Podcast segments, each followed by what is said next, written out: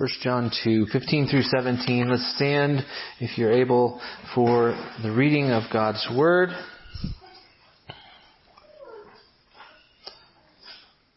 The apostle says, Do not love the world or the things in the world. If anyone loves the world, the love of the Father is not in him. For all that is in the world, the desires of the flesh and the desires of the eyes and the pride of life, is not from the Father, but is from the world. And the world is passing away along with its desires. But whoever does the will of God abides forever. Amen. This is God's Word. You may be seated.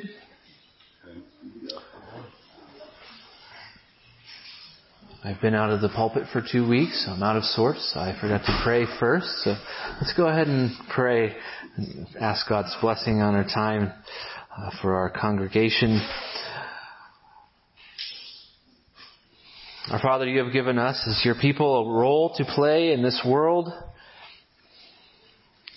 Help us as your people to stand in this dark world as a light, and may we be ones who bear witness to a dark and dying world that those around us might know Christ and come with us into his light and to his life. Let us learn to be all things to all people that we might save some. And also, Lord, may we never lose our distinctiveness. Let us not be ensnared by the idols of Canaan. May we wholly be committed to you, our Father, and may our affections and desires be transformed into the image of Christ. We ask these things in His name. Amen. You can imagine two warships side by side in the ocean. One is as good as sunk, full of holes, taking on water, listing. The other ship is sound, ready to sail home after a victory into safe harbor. Uh, if you could choose which ship you could be on, which would you choose? Well, the answer is obvious, I hope.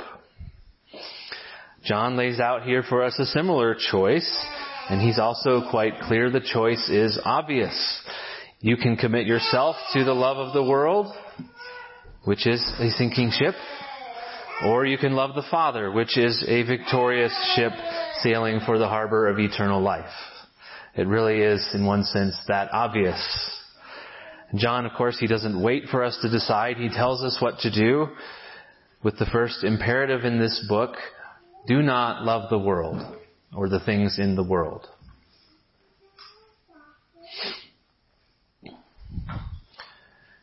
For John, the difference between riding the sinking ship of the world to the bottom of the ocean or riding the sound ship home to safe harbor and eternal life is marked by the object of our love. What do we love? If you love the world, you're heading for destruction. If you love God, the Father, you are enjoying the beginnings of eternal life.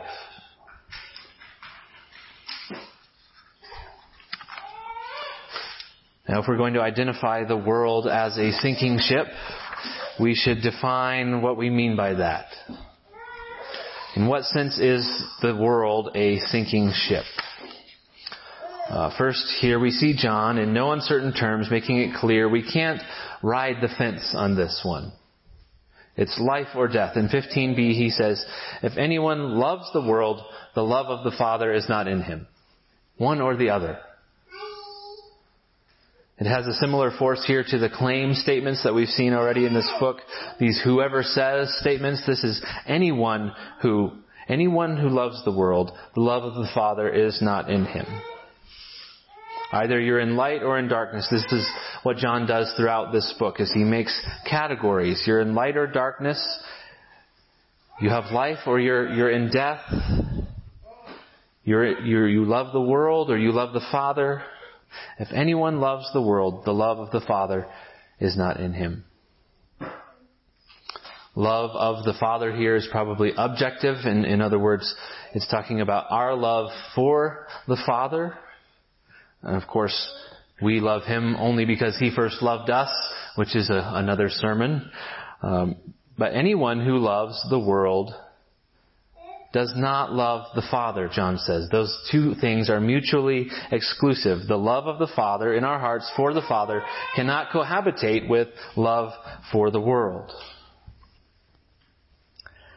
B.F. Westcott said, there can be what but one supreme object of moral devotion.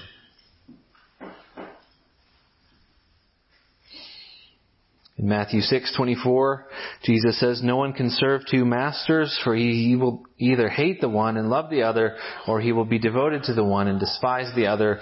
In this case, he's talking about money. You cannot serve God and money.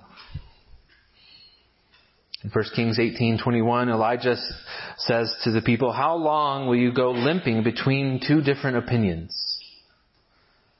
If the Lord is God, follow him, but if Baal, then follow him. I always like that that line. How long will you go limping? James 4 4, you adulterous people, you know that friendship with the world is enmity with God. Therefore, whoever wishes to be a friend of the world makes himself an enemy of God. And Joshua, of course, in Joshua 24:15, choose this day whom you will serve. So, which ship will you be on? Where is the object of your love? Is it on the Father or is it on the world? You can't have your cake and eat it too in this circumstance.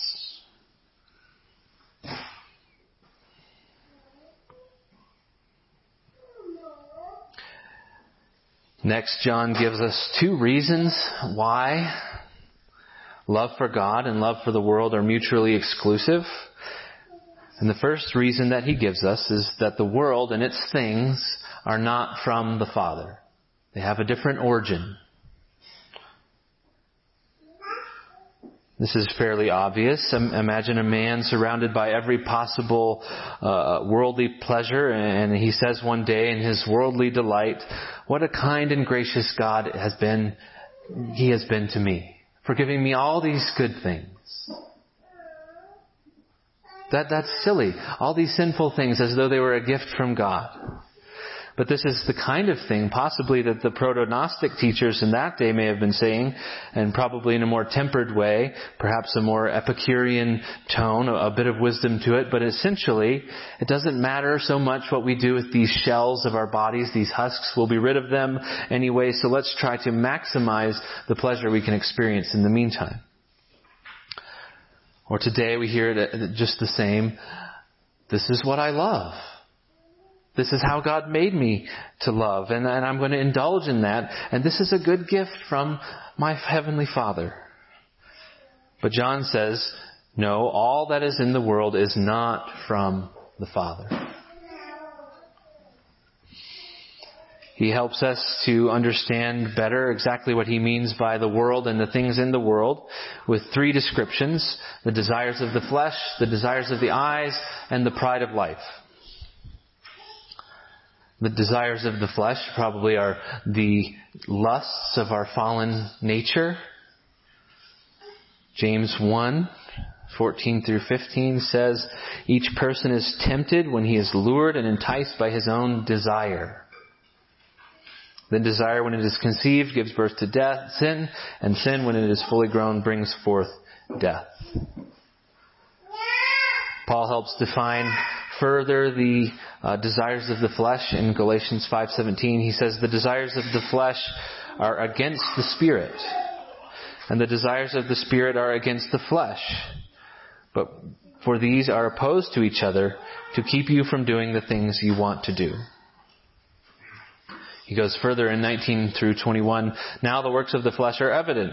Sexual immorality, impurity, sensuality, idolatry, sorcery, enmity, strife, jealousy, fits of anger, rivalries, dissensions, divisions, envy, drunkenness, orgies, and things like these.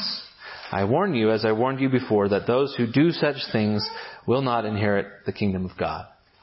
So these are the things of the flesh. We should also be warned and remember the dangers of self-righteousness are also from the flesh. This is the whole point of the rest of Galatians. For example, in Galatians 3, 3, are you so foolish having begun by the Spirit? Are you now being perfected by the flesh? So flesh isn't just those rank sins that we think of, but it's also the sins of self-righteousness. These are the desires of the flesh. The desires of the eyes. The eyes are more often than not the source of desire or lust. Um, three scriptural examples. Genesis 3, 6. So when the woman saw that the tree was good for food and that it was a delight to the eyes and that the tree was to be desired to make one wise, she took of its fruit and ate. And she also gave, gave some to her husband who was with her and he ate. Genesis 6 verse 2, the sons of God saw that the daughters of men were attractive and they took as their wives any they chose. Joshua 7, 22, the story of Achan taking what he wasn't supposed to. He says, When I saw among the spoil a beautiful cloak from Shinar and 200 shekels of silver and a bar of gold weighing 50 shekels, then I coveted them and I took them. And see, they are hidden in the earth inside my tent with the silver underneath. Jesus also speaks of the sin of the eyes, the desire of the eyes in Matthew 18, uh, 9. And if your eye causes you to sin, tear it out and throw it away. It is better for you to enter life with one eye than with two eyes and be thrown into the hell of fire. He also says in the Sermon on the Mount, the eye is the lamp of the body. So if your eye is healthy, your whole body will be full of light. But if your eye is bad, your whole body will be full of darkness. If then the light in you is darkness, how great is the darkness? We have to be wary of the desires of the eyes, which are often the source of our lusts and desires. The third, the pride of life. Um, here the, the Greek word that's typically used for life is zoe, zoe. Um, but this one is bios, which is the word we get biology from. Um, and this is a distinct word from Zoe. A.T. Robertson says that bios is the external aspect of life, while Zoe is the inter, inner principle of life.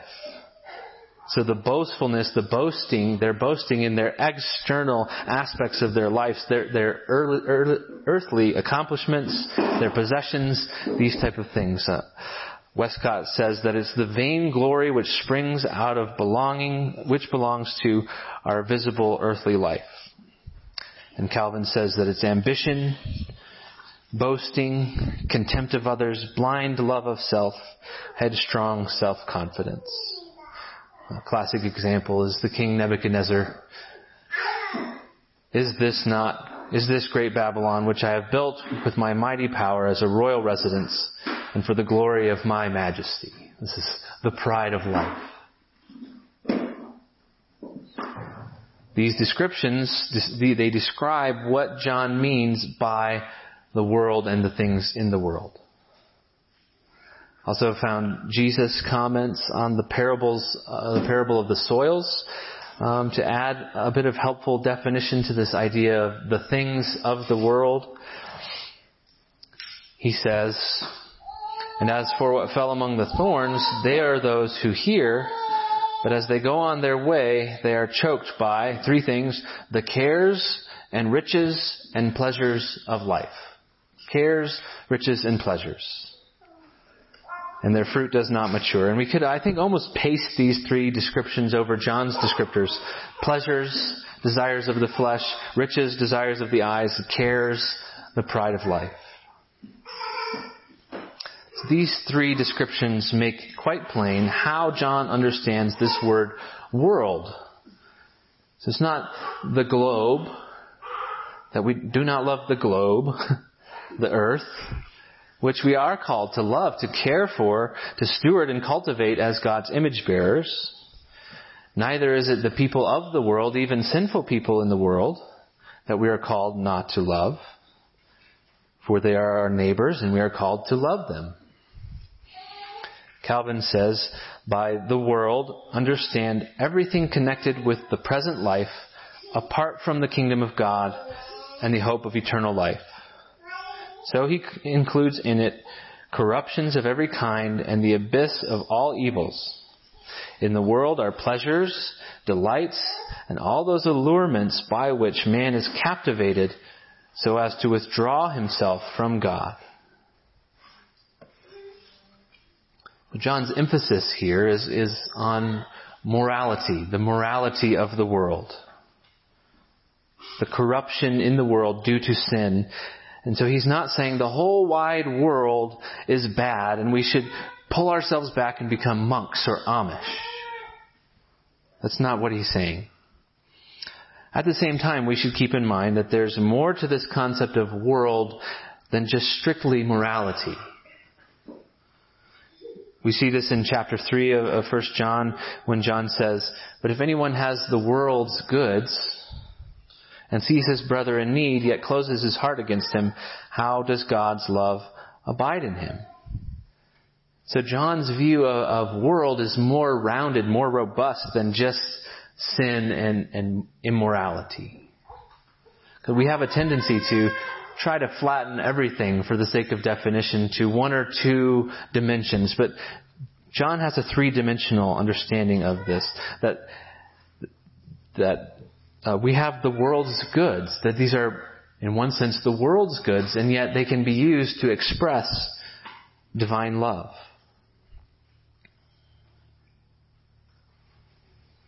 Similarly, Paul says, and he reminds us, set not your minds on things that are above, or set your minds on things that are above, not on things that are on earth. Notice this is location, not just morality. Because he says in the previous verse, seek the things that are above where Christ is, seated at the right hand of God. So he has a more three-dimensional understanding of this word world, and this is important because if we hear John saying on the one hand, the whole globe and everything in the world is just bad, we'll become reclusive and we'll fail to enjoy the many good gifts in the world that God has given us. Food, uh, beauty, taste, sounds, friendship, all of these good things are from God. James says every good and perfect thing is from above. On the other hand, if we are only hear John saying the world as morality, we may begin to live as citizens of a planet that the Bible says is under a curse and fail to seek primarily the things that are above where Christ is, seated at the right hand of God, in whom is hidden our life. So the first reason why love for the Father on the one hand and love for the world on the other hand are mutually exclusive is that the things of the world are not from the Father. They have a different source, a different origin.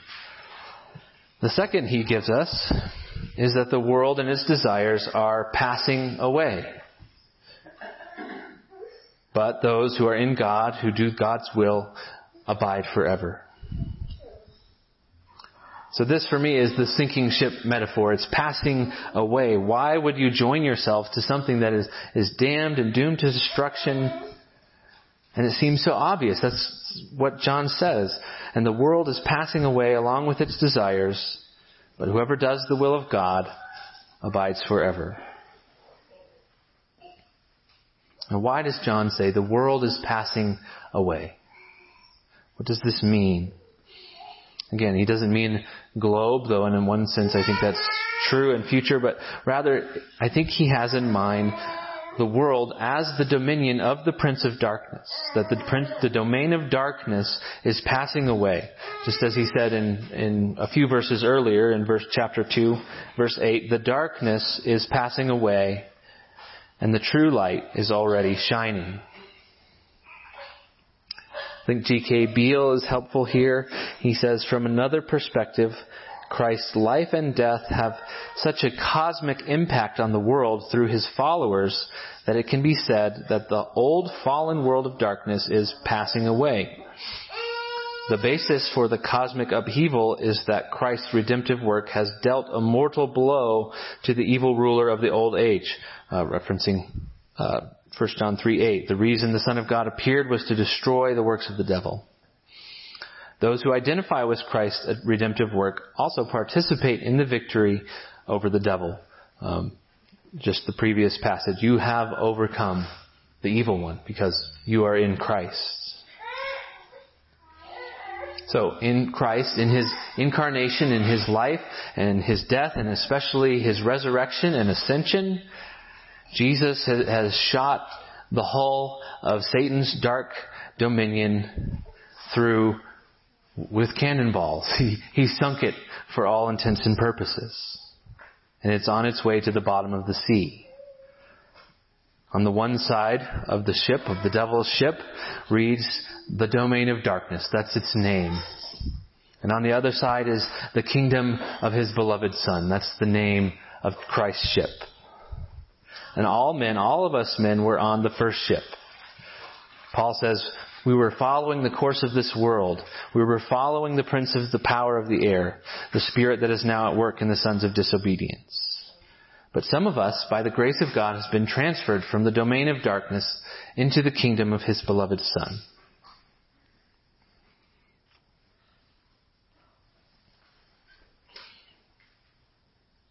So we can have one or the other. We can't have both. We may either love the world or we can love the Father. The world is passing away along with its desires, but whoever does the will of God abides forever.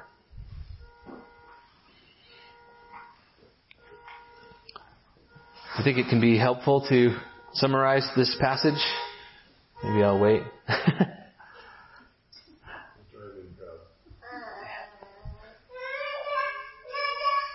Uh, I think it's helpful to, to summarize this passage by reading it backwards.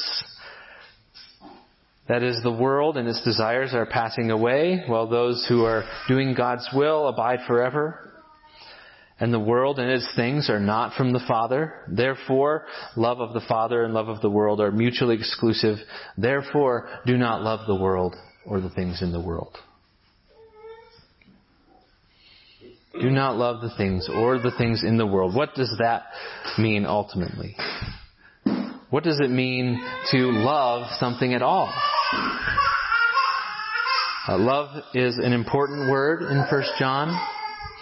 Uh, and, and, John is seeking to direct, to channel that love on a particular object, its proper object, God the Father. And love is a word that is notoriously difficult to find. And again, I think it's because we tend to want to flatten everything to one definition all of the time. But no one definition of a rich word like love is sufficient. It's kind of like we, we will never see the glint of a facet of a diamond off more than one or two facets at any given time. So it's difficult to capture the whole of what is love in one definition. But also the author of the passage does not generally assume the whole of love every time he uses it. He also has one or two facets in mind, and I think in this case, John's has these two aspects of love in mind. Abiding and obedience. Abiding and obedience. This is the second passage in 1 John that has the idea of love at its center. And in both of these passages so far, John seeks to direct our love toward a particular object. In uh, chapter 2, verses 7 through 11, he said, Whoever says he is in the light and hates his brother is still in the darkness. Whoever loves his brother abides in the light, and in him there is no cause for stumbling. And I think this contrast that John has between love and hate throughout the book is one helpful way to get at a definitional understanding of what love is. Remember, biblically, hatred is not just an emotion of loathing, but love is to forsake or to reject a person this is a major component of biblical hatred, to forsake them. And so when John says later in this chapter, they went out from us because they were not of us, that's, a def- that's an example of biblical hatred, to forsake or reject. By contrast, then, one facet of love is commitment. It's abiding. It's staying, remaining. So in this passage, love is much more than uh, things we like or are attracted to. Thankfully, because you be more attracted to God than to sin. It's, it's rather, it's a question of our location, of our identity, where we abide. Are we in the domain of darkness or are we in the kingdom of the Son? Are we on the sinking ship or the sailing ship? Are, are we sons of the Father or of the devil? If love was just about attraction or fondness or inclination towards someone, and all of those are facets of love, but but if love was just those things, who could stand under the weight of John's statement, if anyone loves the world, the love of the Father is not in him? If anyone is attracted to the world, the love of the Father is not in him, that would be a horrifying idea for me.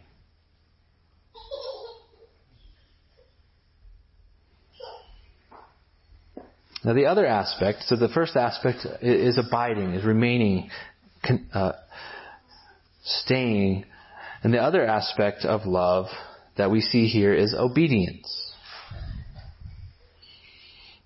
We see in this passage the worldly man is he's driven by his desires. The desires of the flesh, the eyes, the pride of life, fulfilling the cravings and the lusts of his flesh.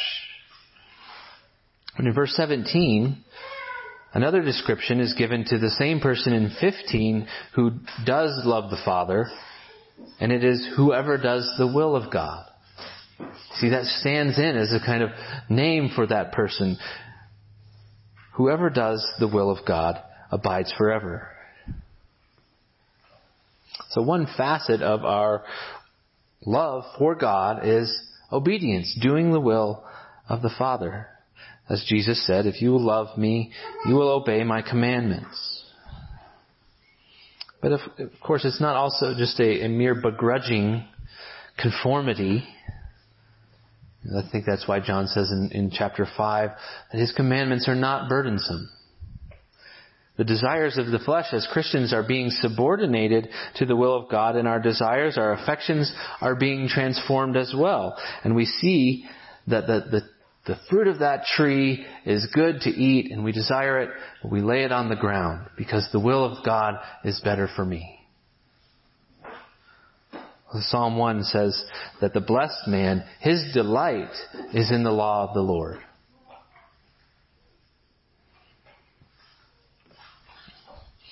Calvin is again helpful here. He says, by saying that they who do the will of God shall abide forever or perpetually, he means that they who seek God shall be perpetually blessed. Were anyone to object and say that no one doeth what God commands, the obvious answer is that what is spoken of here is not the perfect keeping of the law, but the obedience of faith, which, however imperfect it may be, is yet approved by God. The will of God is first made known to us in the law. But as no one satisfies the law, no happiness can be hoped from it. But Christ comes to meet the despairing with new aid, not only regenerates us by His Spirit that we may obey God, but makes us also that our endeavor, such as it, as it is, should obtain the praise of perfect righteousness.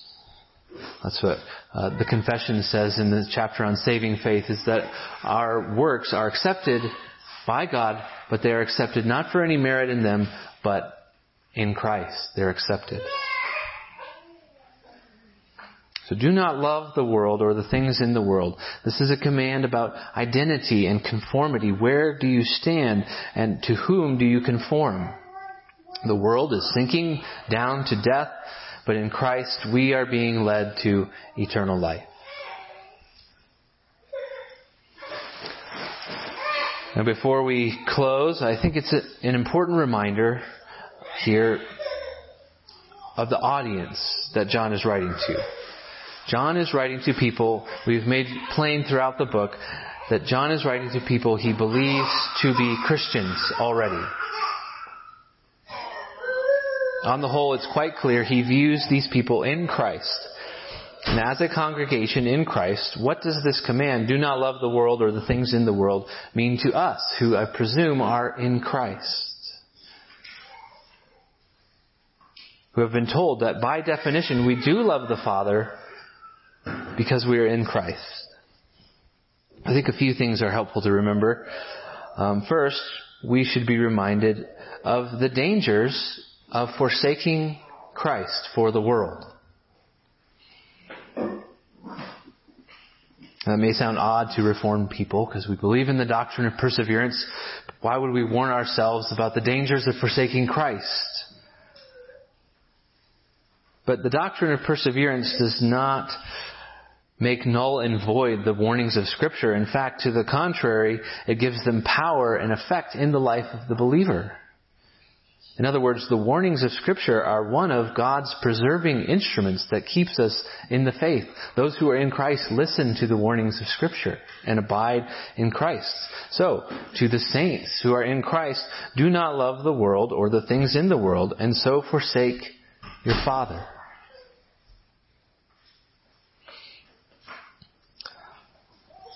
Second thing to keep in mind here is that while on the whole John views them in Christ, he's surely aware with the rest of the New Testament writers that there are always tares among the wheat. Such people need to be warned that they are indeed on a sinking ship, despite the fact that they, they're, maybe their presumption or their hypocrisy or that they're in the church and they think they're fine, they are still on the sinking ship. And so to any who are in this room, who may be of this world, even though you're here this morning, do not love the world or the things in this world. It is a trajectory to death.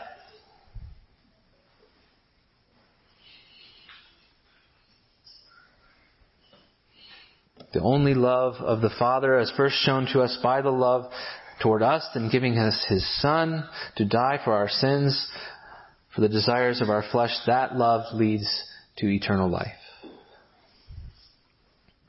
A third thing to keep in mind as believers who possess this sort of positional love with respect to the Father is that we still have a lifelong process of seeing our desires changed, of becoming who we are. It's like the redeemed Israelites in the wilderness. Sometimes we want to go back to Egypt. As Keith Green pointed out, eating leeks and onions by the Nile sounds pretty good sometimes. But for the saints, the desires of the world are incongruous with the will of our Heavenly Father. There's far more joy to be had in His will than those remnants of our fleshly desires. As Peter reminds us in 1 Peter 1, as obedient children, do not be conformed to the passions of your former ignorance but as he who called you is holy, you also be holy in all your conduct, since it is written, You shall be holy, for I am holy. And if you call on him as Father, who judges impartially, according to each one's deeds, conduct yourselves with fear throughout the time of your exile, knowing that you were ransomed from the futile ways of your inherit- inherited from your forefathers, not with perishable things such as silver or gold, but with the precious blood of Christ like that of a lamb without spot or blemish. He was foreknown before the foundation of the world, but was made manifest in the last times for the sake of you, who through him are believers in God, who raised him from the dead and gave him glory, so that your faith and hope are in God.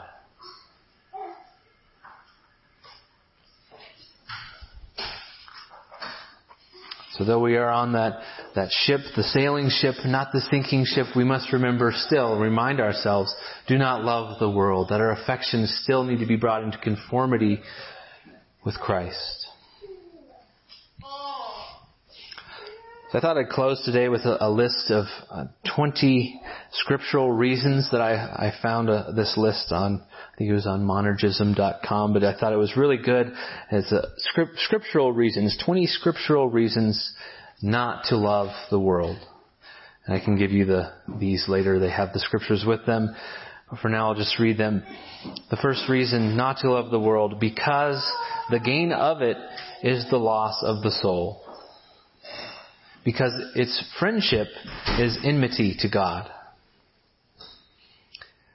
Because it did not know Christ. Because it hates Christ. Because the Holy Spirit has forbidden us. Because Christ did not pray for it. Because Christ's people do not belong to it. Because it will not receive the Spirit. Because its prince is Satan.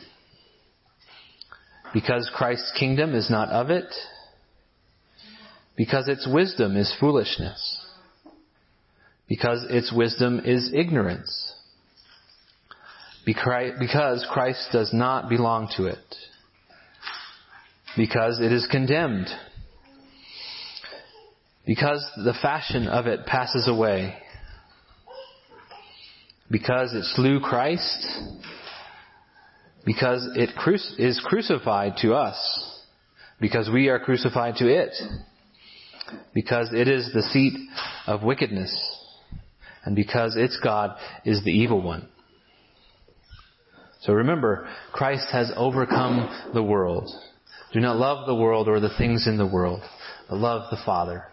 Amen.